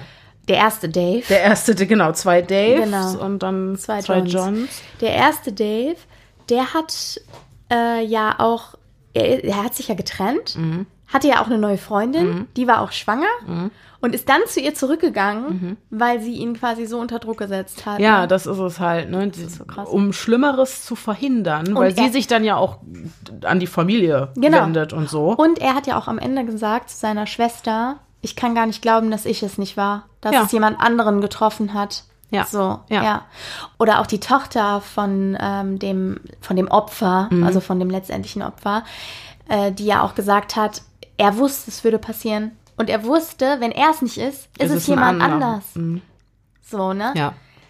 So Das, also überraschend kam es ja wirklich nicht. Ja. Wenn man sich, das finde ich auch so verrückt, dass es nie irgendwelche rechtlichen Konsequenzen gegeben hat. ja. Äh, dass sie auch nie im Psychiatrien geblieben ist. Ja. Dass man sie nie eingesperrt hat. Richtig. Ja, ne? dass teilweise ja die Männer auch gesagt haben, ja, lass mal bleiben, ne, um Schlimmeres zu verhindern, Mhm. Richtig. um den Zorn nicht auf Ja, sich zu ziehen. Auch das wieder, diese Angstmache, Ja. war da extrem effektiv. Und auch dieses, ich glaube, es ist auch nicht selten so, dass man Männern, die sich mit solch, solchen Problematiken an die Polizei wenden, dass denen gewisser Unglaube entgegengebracht Ja, wird. genau, glaube ich auch. Dass man da erstmal irgendwie Das, das wurde, ja, ja, ja, genau. beweisen muss. Auch dieses, äh, keiner nimmt sie wirklich ernst. Ja. Das ist so ein, ja, wie die Frau, du kannst du dich nicht wehren oder so. ja, Ne? genau. Ja, krass. Also fand ich auch extrem schockierend. Und ich habe mir auch mal die Daten aus dem Jahr 2020 vom Bundeskriminalamt angeguckt. Zu Statistiken zu häuslicher Genau, Gewalt. Fälle von häuslicher Gewalt oder Gewalt in Partnerschaften. Und von den insgesamt 146.655 Opfern waren 80,5 Prozent weiblich und 19,5 Prozent männlich. Ja, was aber schon eine Hausnummer Richt ist. 28.867. Also mehr als ich gedacht hätte. Und das sind halt nur die bekannten, gemeldeten Fälle und nicht die Dunkelziffer ist wahrscheinlich noch, noch viel größer. Ich glaube, dass sie sehr viel größer Mhm. ist, eben weil Männer Angst haben, nicht ernst genommen zu werden oder Ja. weil Männer Angst haben, dieses ähm, in diese Schublade zu geraten, von wegen du kannst dich nicht wehren und Hier ist halt auch schambehaftet. total, total, Also, ja. was es nicht sein darf. Absolut nicht. Ja. Nee. Und ich glaube, es ist sogar oft so, dass Frauen sind Männern nun mal körperlich in aller Regel unterlegen. Das ist halt so und ich könnte mir aber vorstellen, dass gerade deswegen Frauen, wenn sie gewalttätig sind in einer Beziehung, häufiger zu Waffen greifen, was die Sache nicht ungefährlicher macht. Mit Hilfsmitteln, wie in unserem Fall Bügeleisen, Bratpfannen, zerbrochene Flaschen, Messer, was auch immer. Und das ist saugefährlich. Abgesehen davon, dass sie ja aber auch offensichtlich Kräfte entwickelt hat in ihren Ja, in ihren Ragen. Ja, ja. genau, Mhm. dass sie so ein bisschen Und ich weiß jetzt nicht bezüglich der Körpergröße ihrer anderen Partner, aber ihr erster Partner war ja signifikant kleiner, Kleiner. als sie. Und vielleicht hat sie, da, hat sie das absichtlich so gewählt, weil es für sie leichter zu kontrollieren ist. ja, Man weiß es nicht. Man weiß es nicht. Mhm. Ich glaube aber trotzdem, ist jetzt einfach so ins Blaue gesprochen, auch ein verhältnismäßig klein gewachsener Mann Mhm. ist trotzdem trotzdem in aller Regel einer Frau, Ja. die zierlich, aber groß ist. Und sie war ja nicht, das ist ja kein, kein Brecher von Frau gewesen. Nein, nein, die nein. wurde äh, in aller Regel überlegen. Ne? Ja, das stimmt. Ja. Was ich mich halt immer wieder gefragt habe, und ich glaube, da geht es vielen so, warum bleiben diese Männer in dieser Partnerschaft? Das ist halt eine generelle Frage. Generell, ne? ja. Nicht nur bei Männern, sondern Ja. auch bei Frauen, die in gewalttätigen Partnerschaften leben. Warum ist es so schwer, sich daraus zu befreien? Und da habe ich dann auch noch mal dahingehend ein bisschen recherchiert. Und ein großer Grund ist natürlich zum einen den Kindern zuliebe, weil irgendwie dieser Glaube da ist, dass die Kinder unbedingt beide Elternteile gleichermaßen brauchen, um eine erfüllte Kindheit haben zu können. Was natürlich auch schwierig ist, weil ich glaube, eine so toxische Beziehung, sage ich mal, das kannst du vor den Kindern nicht verstecken. Die spüren das und die kriegen das trotzdem Ja. irgendwie mit. Ja, aber sonst ist das auf jeden Fall häufig ein Grund. Dann natürlich, wie auch hier im Fall, aus Angst vor Konsequenzen, die eine Trennung nach sich ziehen würde. Nicht selten wird von den gewalttätigen Partnern oder Partnerinnen auch im Fall einer Trennung mit Suizid gedroht. Oder eben mit Aggressionen in anderem Sinne, dass die Person, die den gewalttätigen Part verlassen hat, hinterher um die eigene Sicherheit oder um die der eigenen Familie fürchten muss oder so. Spielt auch eine große Rolle. Und ich glaube, man unterschätzt das auch so ein bisschen, wenn da wirklich so viel Angst geschürt wurde. Wir hatten mal ganz am Anfang für bitte recht einfach eine Folge über das äh, Thema Stalking Genau. Ich gemacht. erinnere mich, da habe ich gerade auch dran gedacht. Ja, und da, haben da- wir auch über Zahlen Ja, mit Männern gesprochen. Genau, ne? und da verhält es sich ganz ähnlich. Es kann in Extremfällen sein, dass deine einzige Option aus dieser Situation raus, sowohl beim Stalking als auch bei häuslicher Gewalt, tatsächlich ist, Ein dein komplettes Leben aufzugeben. Von heute auf morgen verschwinden. Ohne dass ne, jemand weiß, wohin, neuer Job, komplett von Null anfangen. Und so blöd es klingt, auch diese Sache mit dem äh, Ausweg über ein anderes Objekt der Begierde sozusagen, wie das bei dem ersten Dave der Mhm. Fall gewesen ist. Sie hatte neun Ja, und das war sein Ticket raus. Das hat ihm im Endeffekt das Leben richtig. gerettet. Darauf kann man noch hoffen, dass das irgendwann Ja. passiert. Und was natürlich auch total beschissen ist, weil du weißt, Ja. jemand anders ist jetzt dran, ne? Richtig, richtig. Aber klar, das ist noch so ein Loophole, was sich auftun kann, aber nicht muss.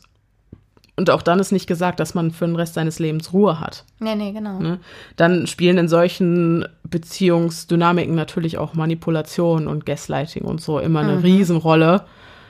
Oft wird ja auch tatsächlich dem einen Haben wir über Gaslighting schon mal gesprochen? nicht so im Detail. Wissen alle, wer, was das ist? Äh, ich dachte Ach gerade, so. vielleicht kann man es noch mal kurz Ja, erläutern. ja. So. Gaslighting ist kurz gesagt, das, was du siehst, ist nicht da, das, was du fühlst, ist nicht echt. Also das Absprechen der eigenen Wahrnehmungen, das Verdrehen der Wahrnehmung. Durch den Partner. Genau. Also wenn Pia mir jetzt sagt, ich empfinde das so und so, dann wäre Gaslighting, wenn ich ihr weiß mache, dass diese Gefühle überhaupt keine Berechtigung haben und dass es sowieso alles Quatsch Genau, ist. mit einer ganz äh, vermeintlich stichhaltigen Argumentation, Richtig. sodass ich am Ende nicht mehr weiß, was wahr ist und was nicht und vor Richtig. allem Zweifel an meinen eigenen Genau. Empfindungen habe. Ja. Und das kann natürlich auch so weit gehen, dass auch Geschehnisse umgedreht werden. Ja. Auch so diese Schuldzuweisung. Genau, das wollte ja ich gerade sagen. Schuld spielt eine große Rolle. Oft ist es nämlich so, dass, dass durch diese Form der Manipulation hinterher bei den Betroffenen das Denken hochkommt, ich, ich habe das verdient, Mhm. ich habe diese Aggression provoziert,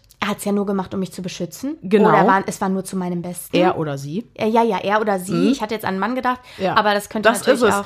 Ich habe auch in allen Artikeln, die ich gelesen habe, richtet man sich ausdrücklich an Frauen. Mhm. Das ist echt ein Problem. Das ist noch so sehr unterm Deckmantel irgendwie. Da, da, da müsste man tatsächlich auch an der Sprache natürlich arbeiten. Auf jeden ne? Fall. Das- ich will nur sagen, ich glaube aber auch, dass man, es kommt drauf an, wer das schreibt, weil ich zum Beispiel bin natürlich jetzt gerade von meiner äh, von meiner Cis-Persönlichkeit ausgegangen, die auch noch heterosexuell ist, ja, und die in einer häuslichen Gemeinschaft eher mit einem Mann leben würde. Also deswegen ja, ja, war's, klar. Ne, Wenn man von sich selbst ausgeht. Ja, genau, ja. Also ich hoffe, das kommt auch rüber. Wir schließen hier nie jemanden aus Genau. und wollen auch alle mit einschließen, vor allem jetzt halt bei dieser Thematik. Ich Ja, habe mich auch bewusst wichtig. mal wieder für eine Täterin entschieden. Ähm, ja, weil auch das gibt es, wenn auch nicht so häufig, aber das kommt vor. Emotionale Abhängigkeit, auch noch so ein Thema, kann genauso schwerwiegend sein wie zum Beispiel eine finanzielle. Mhm. Ne, und äh, ja, zu so einer krassen emotionalen Abhängigkeit kommt es halt vor allem dann, wenn der eigene Selbstwert oder das eigene Glück nahezu vollständig vom Partner oder der Partnerin abhängig gemacht wird. Und das ist dann Grund genug, um das Selbst zu schützen, auch wenn es einem selbst eigentlich nur schadet, mhm. in dieser Beziehung mhm. zu bleiben. Zu guter Letzt sprechen Experten und Expertinnen in diesem Zusammenhang auch häufig vom Jekyll and Hyde Syndrom. Mhm. In der Außenwirkung und auch im Alltag sieht das nämlich oft so aus, als wäre der eine Part, der gewalttätige Part in einer Beziehung fürsorglich, liebend und ganz, ganz, ganz, ganz toll.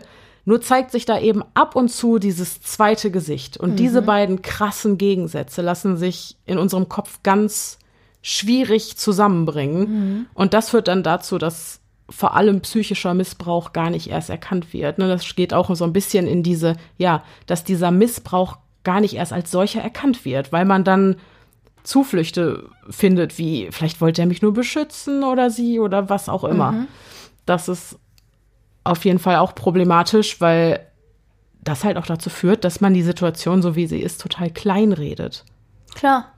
Und ich finde das so faszinierend, was da wirklich für Mechanismen am Werk sind. Und es ist, es gleicht wirklich einer Gehirnwäsche. Ich hatte mal Kontakt zu einer Person, die Opfer häuslicher Gewalt war, sehr regelmäßig. Und das ist unfassbar. Ein gebildeter, intelligenter Mensch mit ja, empathisch, erfolgreich und trotzdem absolut blind mhm. für das, was da eigentlich passiert. Mhm. Und trotzdem werden immer Gründe gefunden, um da zu bleiben. Oder warum das jetzt gerade sinnvoll ist, das, den Absprung aufzuschieben. Mhm. Oder warum das nicht geht. Oder warum das, äh, die Handlung gerechtfertigt war. Oder äh, ja, hier etliche andere Dinge einfügen, die man so, wenn man nicht in dieser Situation ist, nicht nachempfinden kann. Überhaupt nicht nachempfinden kann. Genau. Das, ja, es geht ja so weit, die Leute manipulieren sich ja selbst. Ja. Äh, dahin, dass das für sie eine Rechtfertigung gibt, in dieser Beziehung zu bleiben. Mhm. Ne? Aus welchen Gründen auch immer. Es gibt irgendeinen Beweggrund, der das Unterbewusstsein und letztlich auch das Bewusstsein dazu führt, sich das so äh, in, in einen Rahmen zu packen, der das im Leben zulässt, wie es ja. passiert. Ja. Und der es dann auch ja nicht als, als falsch kategorisiert sozusagen. Richtig. Sondern das legitimiert. Ja, die Wahrnehmung ist so verdreht, dass eine komplett andere Bewertung ja. der Realität stattfindet. Finde ich extrem schockierend und ja, extrem interessant. Solltet ihr betroffen sein, ich weiß, wie schwer das ist, sich daraus zu befreien, aus eben besprochenen Mechanismen und Gründen. Ihr findet trotzdem nochmal Hilfsangebote und Stellen, wo ihr euch hinwenden könnt, egal ob Männlein oder Weiblein. Äh, findet ihr alles in den Show Notes und der Folgenbeschreibung. Auf jeden Fall da mal einen Blick reinwerfen. Ja. Wichtiges Thema. Schockierender Fall. Und auch da wieder ein Thema oder ein Fall, der vordergründig so ein bisschen für Psychopathie und Kannibalismus und so weiter steht. Mhm. Und hinten raus entwickelt sich daraus ein Rattenschwanz an mhm. Konsequenzen, die man auch gesellschaftlich betrachten muss. Mhm. Einfach die Sache, also das, oder der Themenblock häusliche Gewalt, ja. ähm, häusliche Gewalt an Frauen, häusliche Gewalt an Männern, mhm. insbesondere, mhm. jetzt in diesem Fall. Und ähm, ja, ganz wichtig, da auch mal das Augenmerk hinzulenken, abseits von dem von dem Fall selbst, abseits ja. von, also losgelöst von dieser, von dieser Fallthematik oder dem, was genau von diesem schrecklichen Beispiel. Genau. Ja. Mhm. ja. Und ich finde, da lohnt es sich auch immer so in seiner Umgebung und in seinem direkten Umfeld, sei es die Nachbarschaft oder so, die Augen offen zu halten. Weil ich denke immer, sowas, solche massiven Auseinandersetzungen, die sind ja nicht still und leise und heimlich mm -mm. in den allermeisten Fällen. Und da, wenn es sein muss, auch zu helfen. Ja, Nicht also direkt eingreifen, aber sei es Polizei verständigen oder ja. irgendwas, wenn man das mitbekommt. Weil ich, ich denke mir halt immer, ich frage mich jetzt auch bei unserem Fall immer, hätte Schlimmeres verhindert werden können, wenn man in diesem Fall Catherine Knight ja vielleicht eher es klingt blöd, aber ich glaube, bei dieser Frau ist wirklich Hopfen und Malz verloren, eingesperrt hätte. Ja, die Sache ist nur die. Erschreckend, so erschreckend finde ich, dass es alle wussten. Ja. Alle, das Ja, gesamte Arbeit. Umfeld. Ja, das es stimmt. gab keinen Moment von, der hätte ich das nie zugetraut. Nein, das, alle war, das war klar, das. auch dass es irgendwann passiert. Die Man wusste hatten alle ein totales Bewusstsein dafür, dass irgendjemand irgendwann durch die Hand dieser Frau sterben wird. Mhm. Aber da ist auch wieder, da sind die Rechtssysteme, egal von wo, sei es Deutschland oder USA oder Australien, einfach echt problematisch. Die greifen sehr oft erst dann, wenn es schon viel zu Ja, spät ist. absolut. Auch das hatten wir beim Stalking. Erst dann, wenn das Kind in den Brunnen gefallen ist, passiert was. Ich kann es ja auch, also ich kann es ja auch noch wirklich sagen von meiner äh, Vergangenheit beim Amtsgericht, Mhm. als ich noch Rechtspflegerin war. Und da habe ich ja die Rechtsantragstelle gemacht. Und ähm, das hatten wir damals auch bei Bitte Recht einfach in unserem in- kleinen Interview, aber das will ich jetzt hier auch nochmal erzählen. Äh, die Sache ist tatsächlich, dass das Rechtssystem nicht hergibt, einen Stalker in seine Schranken zu weisen, wenn nichts passiert ist Ja, genauso wie ein Gewalttäter. Es muss wirklich, du musst schon mal, ich sag's jetzt mal ganz platt, einen auf die Mappe bekommen haben, damit das Gesetz überhaupt zulässt. Zumindest war es so, Ja. als ich noch gearbeitet, als ich noch im Amtsgericht gearbeitet habe. Du musstest schon echt einen auf die Mappe kriegen, damit das gewährleistet war, sozusagen, diesen anderen Menschen, der da potenziell gefährlich war, ähm, so in seinen Rechten, in Anführungsstrichen, einzuschränken, dass er dir nicht nahe kommen darf oder aber was gibt's da? Ja, einstweilige Verfügung, darf sich dir nicht nähern. Ja. Du glaubst doch nicht im Ernst, dass sich so jemand, wenn der gerade in Rage ist, daran hält. Das ist der Person vollkommen Ja. egal. Also Gut, und danach gibt's eine härtere Strafe, vielleicht sogar Gefängnis, aber danach könnte es zu spät Ja, sein. das dauert Weil- aber mit dem Gefängnis auch. Eben, und allein die Tatsache, dass diese einstweilige Verfügung erlassen wurde, ist ja schon wieder ein Grund, ein potenzieller Reaktionsbeschleuniger. Ist eine ähm, Provokation. Ja. Also ich habe verschiedene Fälle erlebt. Es gibt diejenigen, das sind diese äh, bellenden Hunde, sag ich mal, Die die, am Ende nicht viel nicht. beißen, ja. Also die machen schon Sachen, die dann so das Leben der Person einschränken Mhm. und bauen schon auch ordentlich Scheiße. Die lassen sich dann davon abbringen. Dann ist so eine Mhm. einstweilige Verfügung in der Welt und die halten sich dann zurück. Es gibt aber auch die, wo du dir denkst, schon beim, bei der Antragstellung denkst, Catherine Knight zum Beispiel. Sieh zu, dass du in ein Frauenhaus kommst, wo die Adresse nicht Ja. bekannt ist oder verkrümmel dich ganz hier von, von Ort und Stelle, Ja. damit der oder diejenige nicht weiß, wo du bist. Mhm. So, ne? Ja. Äh, Ja, ich, ich fühle diese Zwickmühle Mhm. so sehr. Und ich glaube, es ist so, so, so, so schwer, Mhm. sich daraus zu befreien. Auf jeden Fall. Und ich glaube, man, man ist schnell geneigt, das irgendwie zu verurteilen, so ja, selber schuld, wenn du da bleibst. Aber wenn man sich diese Strukturen, die da greifen, wirklich mal genau anguckt, wird einem klar, was da alles mit einhergeht und wie gefangen man eigentlich ist. Ja. Ja. Ah, es gibt ja auch zahlreiche, also wenn man sich für das Thema Stalking oder Gewalt in Beziehungen interessiert, weil das weil einen einfach die psychologischen Mechanismen interessieren, gibt's ja auch zahlreiche Podcasts, Dokumentationen und sonst was, wo du wirklich ja Personen zuhören kannst, die gebildet sind, die ihr, also die ihr Leben komplett in der Reihe haben, Ja. ja. Ähm, also nicht Leute, von denen du denken würdest, vielleicht auf den ersten Blick, sie würden sich unterjochen lassen oder Nee, so. Ne? gar nicht. Sondern Leute, die wirklich ein Die mitten Standing im Leben haben, stehen. Total. Und auch straight ihr Ding machen, Mann oder ihrem Mann, ihre Frau oder sonst was Mhm. stehen. Und ähm, das trotzdem sind die gefangen in diesen Beziehungen und kommen nicht da raus. Und teilweise kriegt das Umfeld es überhaupt nicht mit. Mhm. Was ich eben bei Catherine Knight krass finde, ist, dass das ganze Umfeld es wusste. Ja. Und dass trotzdem auch der eine Mann, ich habe jetzt den Überblick verloren, ich weiß nicht welcher es war, ob es auch der Price war, ähm, die, der eine Mann, der quasi auch wochenlang versucht hat, Hilfe zu bekommen. ja, das war John Price. Ja, und nicht ernst genommen wurde. Ja. Der dann, Beziehungsweise die Arbeitskollegen haben ihn ja sehr ernst genommen, haben ja sogar gesagt, du solltest heute nicht zurück nach Hause gehen. Und er hat aber gesagt, was bleibt mir für eine andere Wahl? Sonst richtet die sich an, gegen meine Kinder. ja, Auch das ist so eine Sache.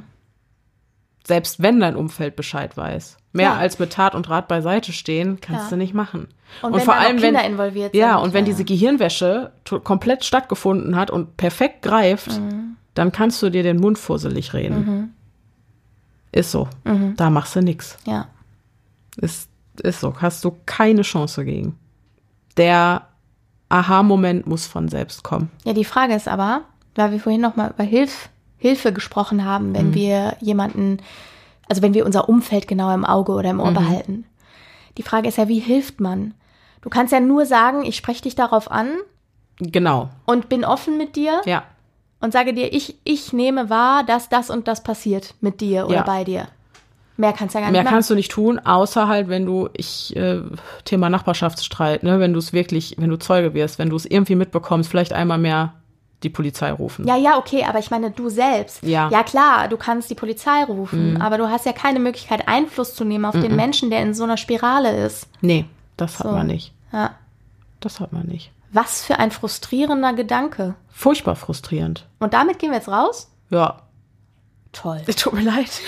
Also ich, ich, ich habe jetzt nichts, kein Muntermacher mehr ja, zum okay. Nachgang. Ja, toll. Aufbereitet. Vielleicht kann man noch ein bisschen Witz erzählen. Ich weiß es nicht. Äh, ja. ja. nee, tut mir leid. Ich habe tatsächlich, also es gibt wenig Gutes an dieser Geschichte. Aber so ist das halt manchmal. Krass. Außer, dass sie die Notwendigkeit verdeutlicht, wirklich mehr Sensibilität dafür zu schüren, dass häusliche Gewalt auch gegen Männer stattfindet und für das ein oder andere Individuum alltäglich ist. Mega wichtig. Ja, deswegen guckt euch die Sachen in den Shownotes, in der Folgenbeschreibung an. Und äh, ich hoffe, dass ich euch jetzt nicht mit einem ganz, ganz miesen Gefühl aus dieser Folge entlasse. Übernächste Woche Gibt es eine Zuhörerfolge? Gibt es eine Zuhörerfolge. Da äh, kommen wir wieder auf andere Gedanken, ein bisschen leichtere Kost.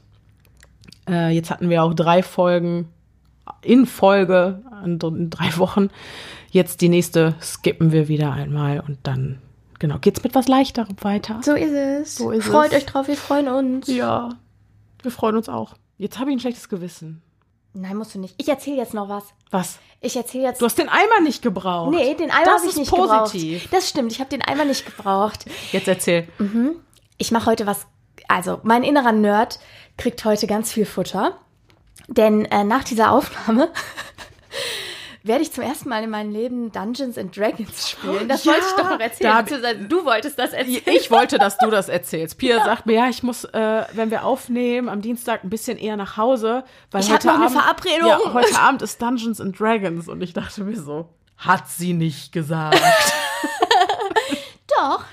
Doch? Doch. Ja. Ja, ja ich, ich gehe heute Dungeons zum Dragons ersten Mal. Spielen. Zum ersten Mal. Boah, ich bin so gespannt, was du erzählst. Mhm. Vielleicht ist es voll cool. Seid ihr Dungeons and Dragons Spieler? Gibt bestimmt ein paar.